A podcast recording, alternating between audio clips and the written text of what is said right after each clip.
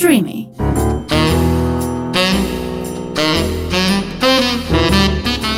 Ροζ οξυγόνο με το Θέμη Κανέλο.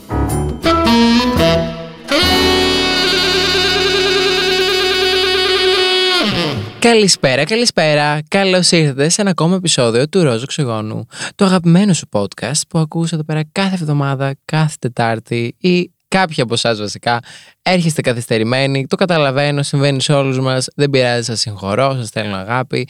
Και σήμερα θα μιλήσουμε για Eurovision, θα μιλήσουμε για τις εκλογές.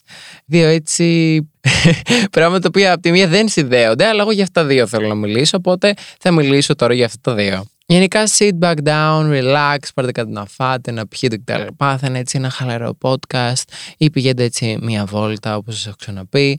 Θέλω να μιλήσουμε για τη Eurovision και για τις εκλογές, γιατί είναι δύο έτσι θέματα τα οποία από τη μία είναι επίκαιρα, από την άλλη είναι το ένα λίγο αστείο και το άλλο δεν είναι τόσο αστείο, δυστυχώς. Μακάρι να δεν είναι τόσο αστείο όσο το άλλο και να σχολιόμασταν με το ε, Α, ποιος βγήκε από το κοινό κτλ.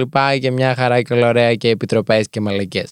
Οπότε θα ξεκινήσουμε έτσι λίγο από το πιο γλυκούλι που είναι η Eurovision, που είναι ένας από τους αγαπημένους μου θεσμούς που συμβαίνει κάθε χρόνο και χαίρομαι πάρα πολύ που παίρνουμε μέρος. Φυσικά όχι με αυτή τη συμμετοχή. Με αυτή τη συμμετοχή δεν είμαι καθόλου χαρούμενος, αλλά μιλάμε για καθόλου. Δηλαδή είμαι στεναχωρημένο. Καλύτερα να μην παίρναμε μέρος οριακά ε, με αυτό το πράγμα που στείλαμε. Κρίμα το παιδί. Το παιδί φυσικά δεν φταίει. Προφανώς. Αυτό να το πούμε. Ο Βίκτορ Βέρνικος δεν φταίει. Γιατί θα έπρεπε να του εξηγήσουν από την ΕΡΤ ότι ξέρεις κάτι.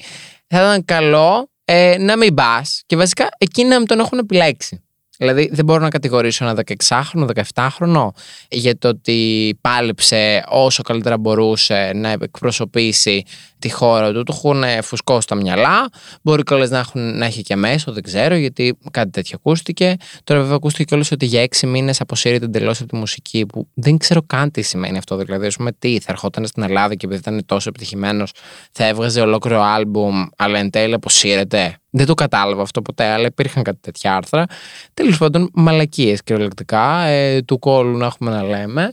Αλλά να στείλαμε λοιπόν τον Βίκτορ Βέρνικο στη Eurovision του 2023. Φυσικά η Eurovision του 2023 έγινε στην Αγγλία λόγω του ότι παρόλο που το κέρδισε η Ουκρανία φυσικά πέρσι, ε, λόγω φυσικά του γνωστού λόγου που είναι ο πόλεμος από τη Ρωσία στην Ουκρανία. Κάτι το οποίο είναι πάρα πολύ στενάχωρο και ήταν ε, ένας πολύ έτσι όμορφος τρόπος που η Ευρώπη μπόρεσε να υποστηρίξει την Ουκρανία και όχι ουσιαστικά εντάξει προφανώς και αυτό δεν έσωσε κάποια ζωή. Εννοείται. Το να κερδίσουμε Eurovision πέρσι η Ουκρανία δεν έσωσε κάποια ζωή. Αλλά όταν ας πούμε μπήκα μετά στο TikTok και είδα ανθρώπους που πολεμάγανε για την πατρίδα τους ε, με όλο τον μπρίο, με όλη τη δύναμη που τους είχε απομείνει κτλ. Και, και ακόμα και σήμερα ε, ανεβάζουν βιντεάκι στο TikTok όταν δεν ε, πολεμάνε με τους Ρώσους που έχουν μπει μέσα στη χώρα τους και θέλουν να τους αφανίσουν. Βλέπεις βίντεο από στρατιώτες που ακούνε το τραγούδι και ή δακρύζουν ή χαίρονται που η χώρα τους κέρδισε. Είναι έτσι λίγο μια στήριξη πέρα από το... Εντάξει προφανώς και έχουμε στείλει μαχητικά σαν Ευρώπη, σαν ΝΑΤΟ. Έχουμε στείλει μαχητικά, έχουμε στείλει ανθρώπους στρατιώτες, έχουμε στείλει δύο προμήθειες κτλ. Και, και μακάρι να στείλουμε κι άλλα. Κρίμα είναι οι άνθρωποι. Πρέπει να σκεφτόμαστε τι θα, κάναμε, τι θα θέλαμε εμείς να μας κάνουν αν ήμασταν στη θέση τους. Και έχω ακούσει πολύ έτσι άσχημα σχόλια από διάφορους ανθρώπους τύπου Ε, και που κέρδισε η Ουκρανία και ήταν στημένο και ουά, να μας προωθήσουν και μα Αγάπη, σκέψου να ήσουν εσύ στη θέση αυτών των ανθρώπων αυτοί οι άνθρωποι φεύγουν από τη χώρα τους, γυναίκες και παιδιά, για να μπορέσουν να βρουν ένα μέλλον που αξίζει σε όλους μας. Δηλαδή, μέσα σε μια ειρήνη. Να μην έχουμε πόλεμο, να μην αγχωνόμαστε αν θα πέσει μια βόμβα πάνω από το κεφάλι μας, να μην αγχωνόμαστε ακόμα και αν δεν πέσει σήμερα, θα πέσει αύριο και οι άντρες τους, ε, τα παιδιά τους, η γη τους, όλος ο κόσμος Ουκρανίας είναι εκεί πέρα για να μπορέσει να πολεμήσει ενάντια σε ε, μια υπερδύναμη που έχει, τα έχει βάλει εναντίον τους. Προφανώς το λιγότερο που μπορούμε να κάνουμε σαν Ευρώπη και σαν ΝΑΤΟ είναι να τους υποστηρίξουμε αρχικά με μαχητικά κτλ. Και δεύτερον, να τους υποστηρίξουμε και ψυχολογικά. Που εγώ χάρηκα πάρα πολύ που κέρδισε η Ουκρανία. Πάρα πολύ χάρηκα που κέρδισε η Ουκρανία και μακάρι καλώ να κέρδιζε και φέτος. Προφανώς η Σουηδία που ψήφισα μ' άρεσε πολύ περισσότερο το τραγούδι. Βέβαια, λέγονται ότι το φετινό τραγούδι της ε, Ουκρανίας ήταν πολύ καλύτερο από το περσινό που κέρδισε, αλλά οκ. Ε, ήταν έτσι ένας πολύ όμορφος τρόπος η Αγγλία να μπορέσει κιόλας να κάνει host ε, εφόσον δεν μπορούσε η χώρα που νίκησε, δηλαδή η Ουκρανία, να το κάνει host στο Liverpool και έκαναν εντάξει καταπληκτικό show. Ε, κάποια πράγματα κιόλας εμείς δεν τα είδαμε εδώ πέρα στην Ελλάδα λόγω του ότι είχαμε διαφημίσεις. Βέβαια, if you ask me, κάποια πράγματα τα κόψανε επίτηδες γιατί ήταν πολύ gay για την θρησκόληπτη Ελλάδα και για την Ελλάδα, την πατριαρχική ορθόδοξη, μπλα μπλα, κατάλαβες, πατριαρχία και εθνικισμός. Γεια, τι ωραία που ζούμε στην Ελλάδα, περνάω τέλεια.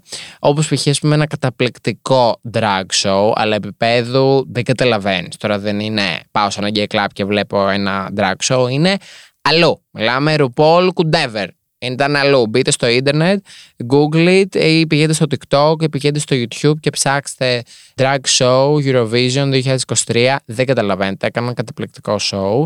Ναι, τέλος πάντων, κάνανε ένα πολύ ωραίο host ε, οι Άγγλοι. Δυστυχώς δεν μπόρεσα να πάω. Ελπίζω ίσως να μπορέσω να πάω στη Σουηδία. Βέβαια, θεωρώ ότι η αλήθεια η Eurovision από κοντά δεν θα είναι καλή. Δεν θα είναι καθόλου καλή. Γιατί θα έχει απαίσια καθίσματα, θα κάθεσαι εκεί πέρα 500.000 ώρες. Ε, βέβαια θα το ζήσει όλο αυτό από κοντά, που εντάξει, OK, okay, αλλά νιώθω ότι στο σπίτι με πίτσα είναι πολύ καλύτερη η Eurovision. Φυσικά κέρδισε η Σουηδία, η χώρα που έπρεπε να κερδίσει, 1000%. 1000%. I'm so sorry. Αν σ' άρεσε το τσα τσα και εμένα μ' άρεσε πάρα πολύ. Τσα τσα τσα. Μ' άρεσε πάρα πολύ. Πάρα πολύ. Πολύ ωραία Φιλανδία. Θέλω κιόλας να πάω. Πολύ ωραίος και αυτός. Κάβλα σε μένα κάπως λίγο. Εντάξει, δεν είναι πολύ του στυλ μου αυτός γενικά, γιατί είναι κοντός. Φαίνεται ότι είναι κοντός.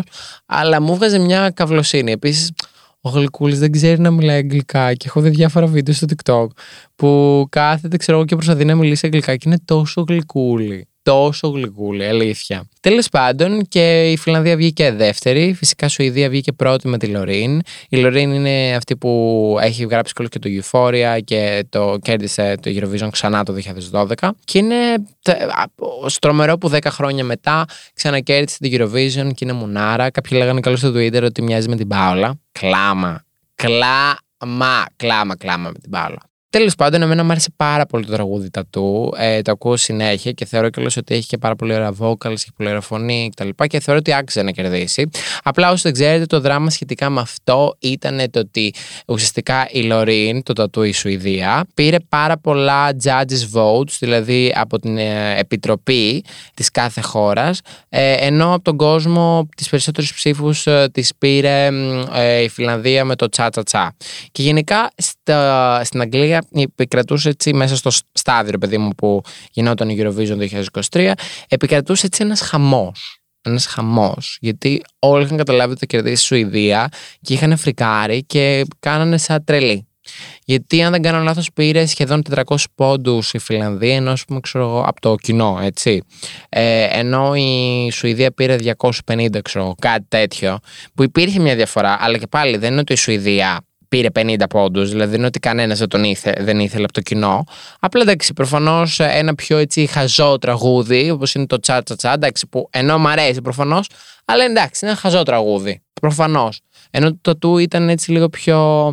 Ε, είχε περισσότερη ε, μελωδία, ε, φαινόταν ότι υπήρχε λίγο παραπάνω τη δουλειά του, αλλά ήταν ένα τέκνο τραγούδι το οποίο ήταν φυσικά κολλητικό. Ήταν και αυτός έτσι λίγο σαν καρικατούρα που είχε βάλει αυτό το πράγμα το κίτρινο γύρω σαν σκύλος που ήταν.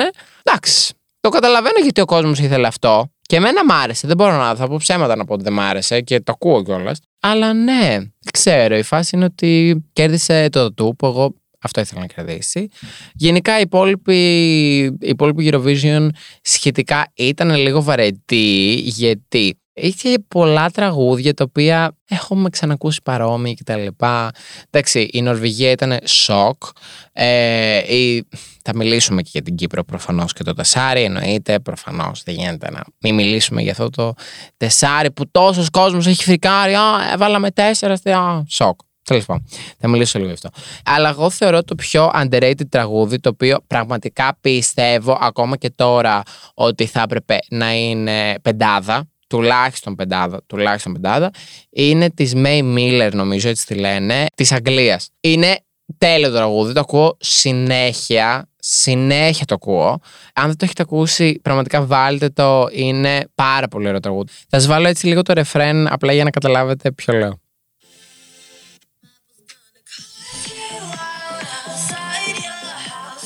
Everyone is sing. Ήταν πολύ ωραίο τραγούδι.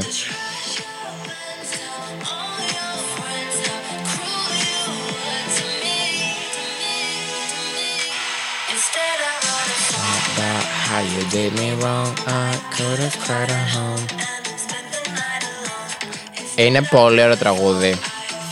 Και δεν ξέρω γαμό το κυριολεκτικά βγήκε πρώτο-τελευταίο. Πρώτο-τελευταίο. Δηλαδή είναι σοκαριστικό που βγήκε πρώτο-τελευταίο. Δεν ήταν. Υπήρχαν πολύ χειρότερα τραγούδια, αλλά βγήκε κυριολεκτικά πρώτο-τελευταίο. Και δεν ξέρω αν. Maybe it's the curse of like England που πάντα παίρνει τις χειρότερες θέσεις. Πάντα. Πάντα σχεδόν. Εντάξει, όχι πάντα, αλλά σχεδόν πάντα. Έχει να κερδίσει το Eurovision, δεν καταλαβαίνετε, έναν αιώνα.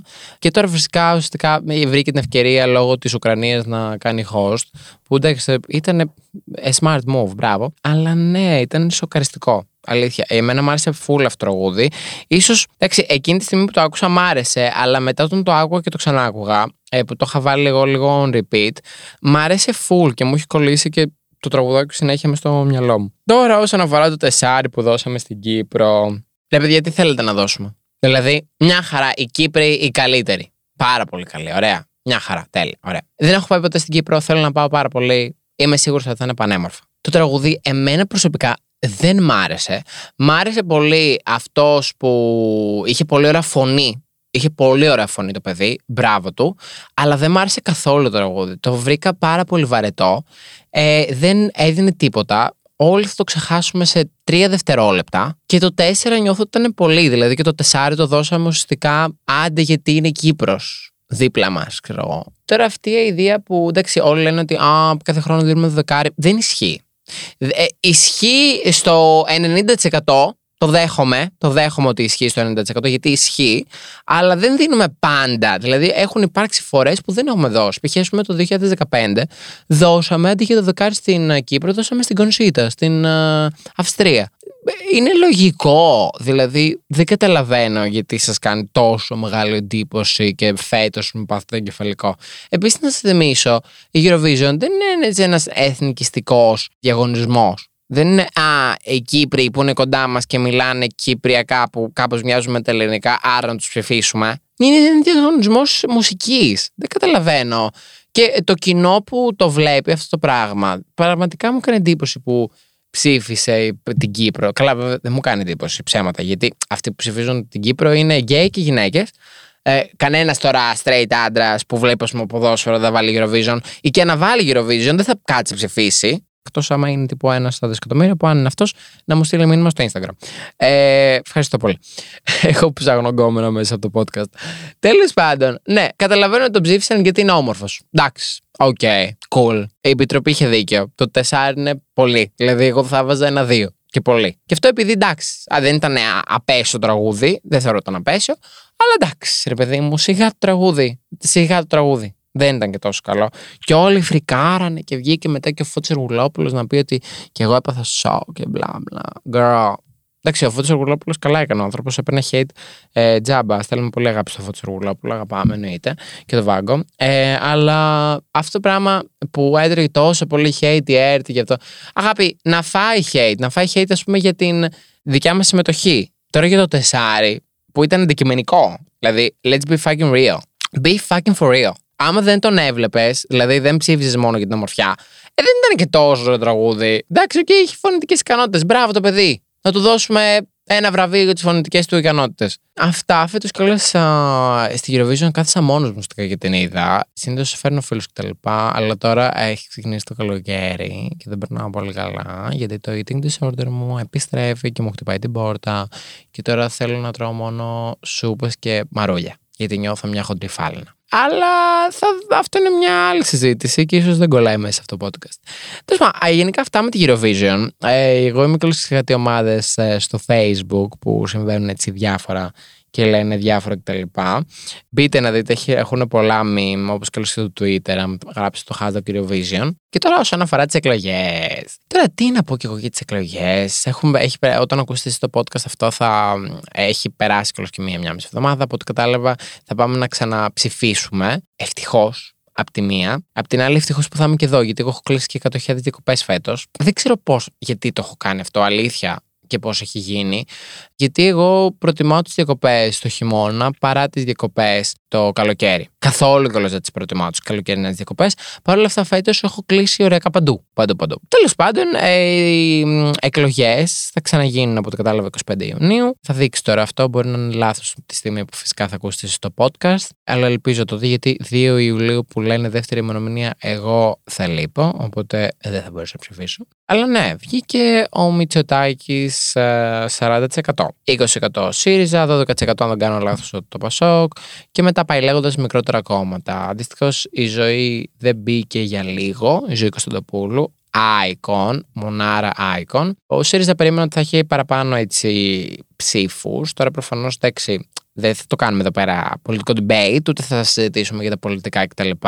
Απλά είναι ρε παιδί μου, αυτό που θα ήθελα να συζητήσω είναι λίγο αστείο, γιατί τα τελευταία τέσσερα χρόνια με το Μητσοτάκι έχουμε ζήσει πολλά κουλά, πολλά κουλά και έχω ακούσει πραγματικά τα χειρότερα από πολλούς ανθρώπους. Ακόμα και ανθρώπους που ήξερα, π.χ. ένας πρώην μου, τον ψήφισε. Μου είπε, έκανα πολύ μεγάλο λάθος κτλ. Τώρα δεν ξέρω αν τον ξαναψήφισε π.χ. ας πούμε. Γιατί 40% είναι ένα μεγάλο ποσοστό.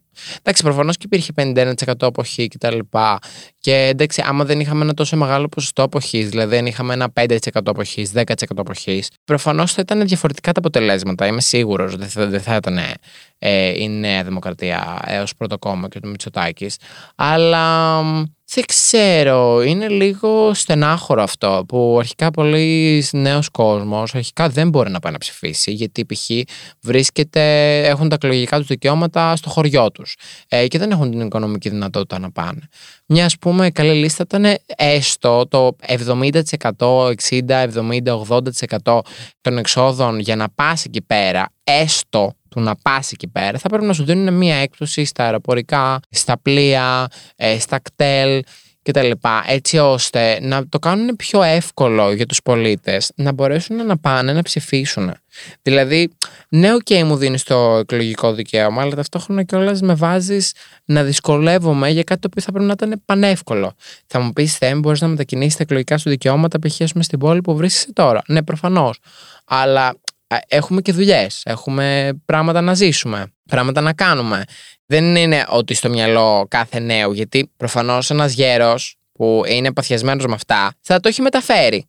Αλλά το θέμα είναι ότι αυτοί οι άνθρωποι οι οποίοι έκαναν αποχή είναι οι άνθρωποι που δεν ασχολούνται τόσο πολύ και θα ήταν πιο εύκολο να πάνε να ψηφίσουν αν τους το κάναμε κι εμείς πιο εύκολο. Είτε με το να τους μετέφεραμε κατευθείαν τα εκλογικά δικαιώματα με έναν πιο εύκολο τρόπο. Όχι τώρα με γραφειοκρατία, με, με, με, ή ας πούμε π.χ. να σου πληρώνουν ένα τουλάχιστον ποσοστό, αν όχι όλο το ποσό, για να μπορέσεις να πας στο μέρος όπου είναι να ψηφίσει, να πας να ψηφίσεις. Και ταυτόχρονα κιόλας υπάρχουν και τα κουλά που κάποιοι άνθρωποι δεν μπορούν να πάνε να ψηφίσουν γιατί φοβούνται ότι θα τσοπολίσουν, που είναι απίστευτα τραγικό. Απίστευτα τραγικό. Τι να πεις τώρα.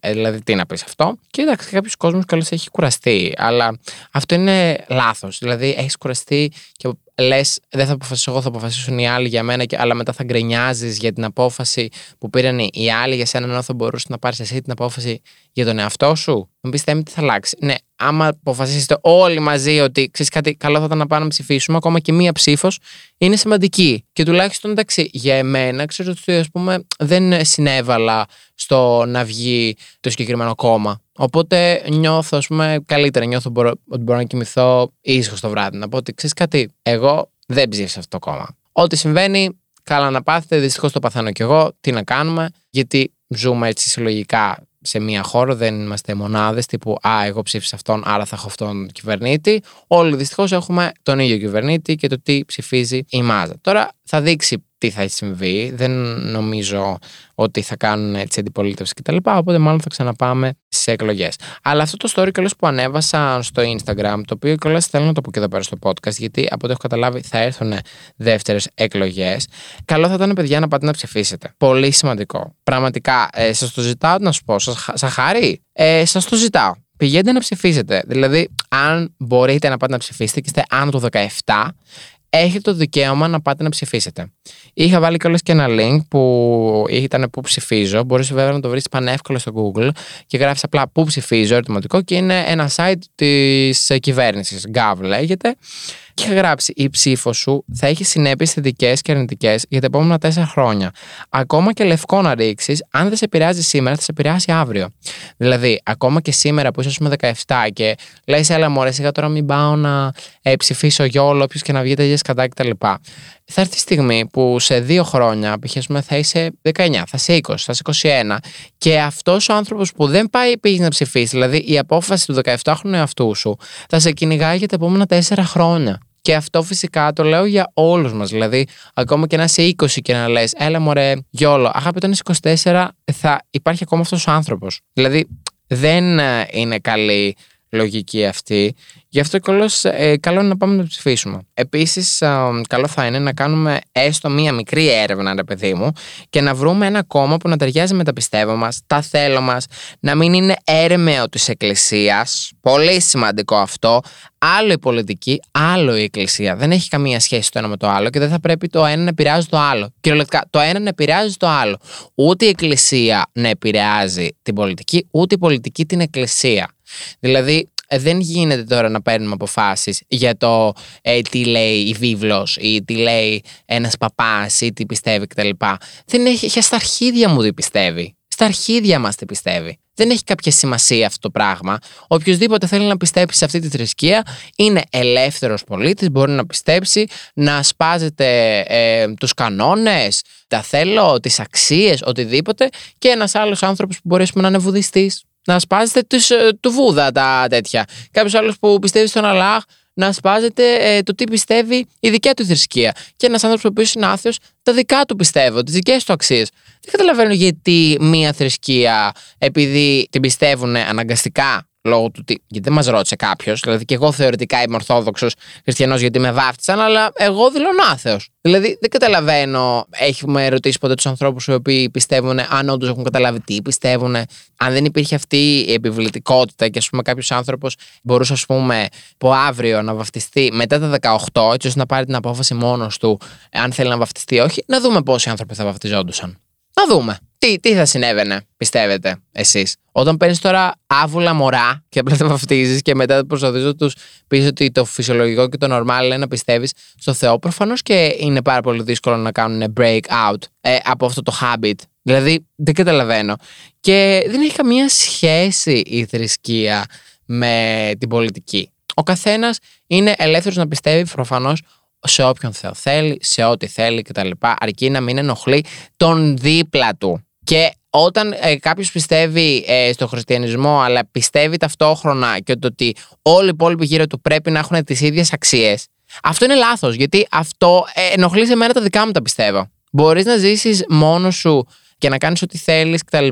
Ο καθένας σαν μονάδα και ε, ε, να ζει τη ζωή του όπως θέλει. Δεν μπορεί η Εκκλησία να δικτακτορεί πάνω στα δικά μου πιστεύω, που δεν πιστεύω κιόλας και σε καμία θρησκεία. Είναι φασισμός αυτό. Είναι απόλυτος φασισμός. Επίσης κιόλας να σέβεται όλα μας ανεξαρτήτως φίλο, δηλαδή ένα κόμμα το οποίο να σέβεται όλα μας. Δηλαδή είναι τόσο δύσκολο. Ανεξαρτήτως φίλου, σεξουαλικότητας, χρώματος, θρησκείας, εθνικότητας. Και με την εμπάθεια γενικά του τίποτα δεν θα αλλάξει, όποιος και να βγει. Δεν άλλαξε ποτέ τίποτα. Γι' αυτό σας παρακαλώ πάρα πολύ να πάτε να ψηφίσετε. Να βρείτε έναν άνθρωπο που να ταιριάζει με τα πιστεύω σας, να ε, είναι ε, αυτό που σας αντιπροσωπεύει. Μην αφήνετε τώρα ανθρώπους, γιατί κυρίως γέροι πάνε και ψηφίζουν. Μην αφήνετε τους γέρους να αποφασίζουν για την Ελλάδα του αύριο. Γιατί δυστυχώς, ε, αν πάνε ψηφίσουν αυτοί, θα είναι η Ελλάδα του 1970. Και δεν, δεν θα πάει καλά αυτό το πράγμα. Τέλος πάντων, γενικά αυτά σχετικά με αυτό το επεισόδιο. Α μην μιλήσω άλλο για τα πολιτικά, γιατί μετά θα ξεφύγω. Ε, ελπίζω να σας άρεσε αυτό το επεισόδιο. Ήταν λίγο Eurovision τσάι, ήταν λίγο εκλογές, ήταν λίγο Doomsday, ωριακά, έτσι όπως τα έχω παρουσιάσει. Αλλά ναι, τέλος πάντων, αν είναι να πάρεις κάτι από αυτό, σε παρακαλώ, αν έχεις ψηφίσει τη Eurovision, καλό θα είναι να πας να ψηφίσεις και στις εκλογές. Ε, αν δεν ψήφισε τη Eurovision, επίσης είναι καλό να πας να ψηφίσεις στις εκλογές. Και σκέψου πολύ καλά τι θα ψηφίσεις. Αυτά, παιδιά μου. Σας δίνω πολλά, πολλά, πολλά φιλιά. Σας αγαπώ και τα λέμε σε ένα επόμενο ροζοξυγόνο. Φιλιά πολλά. Bye.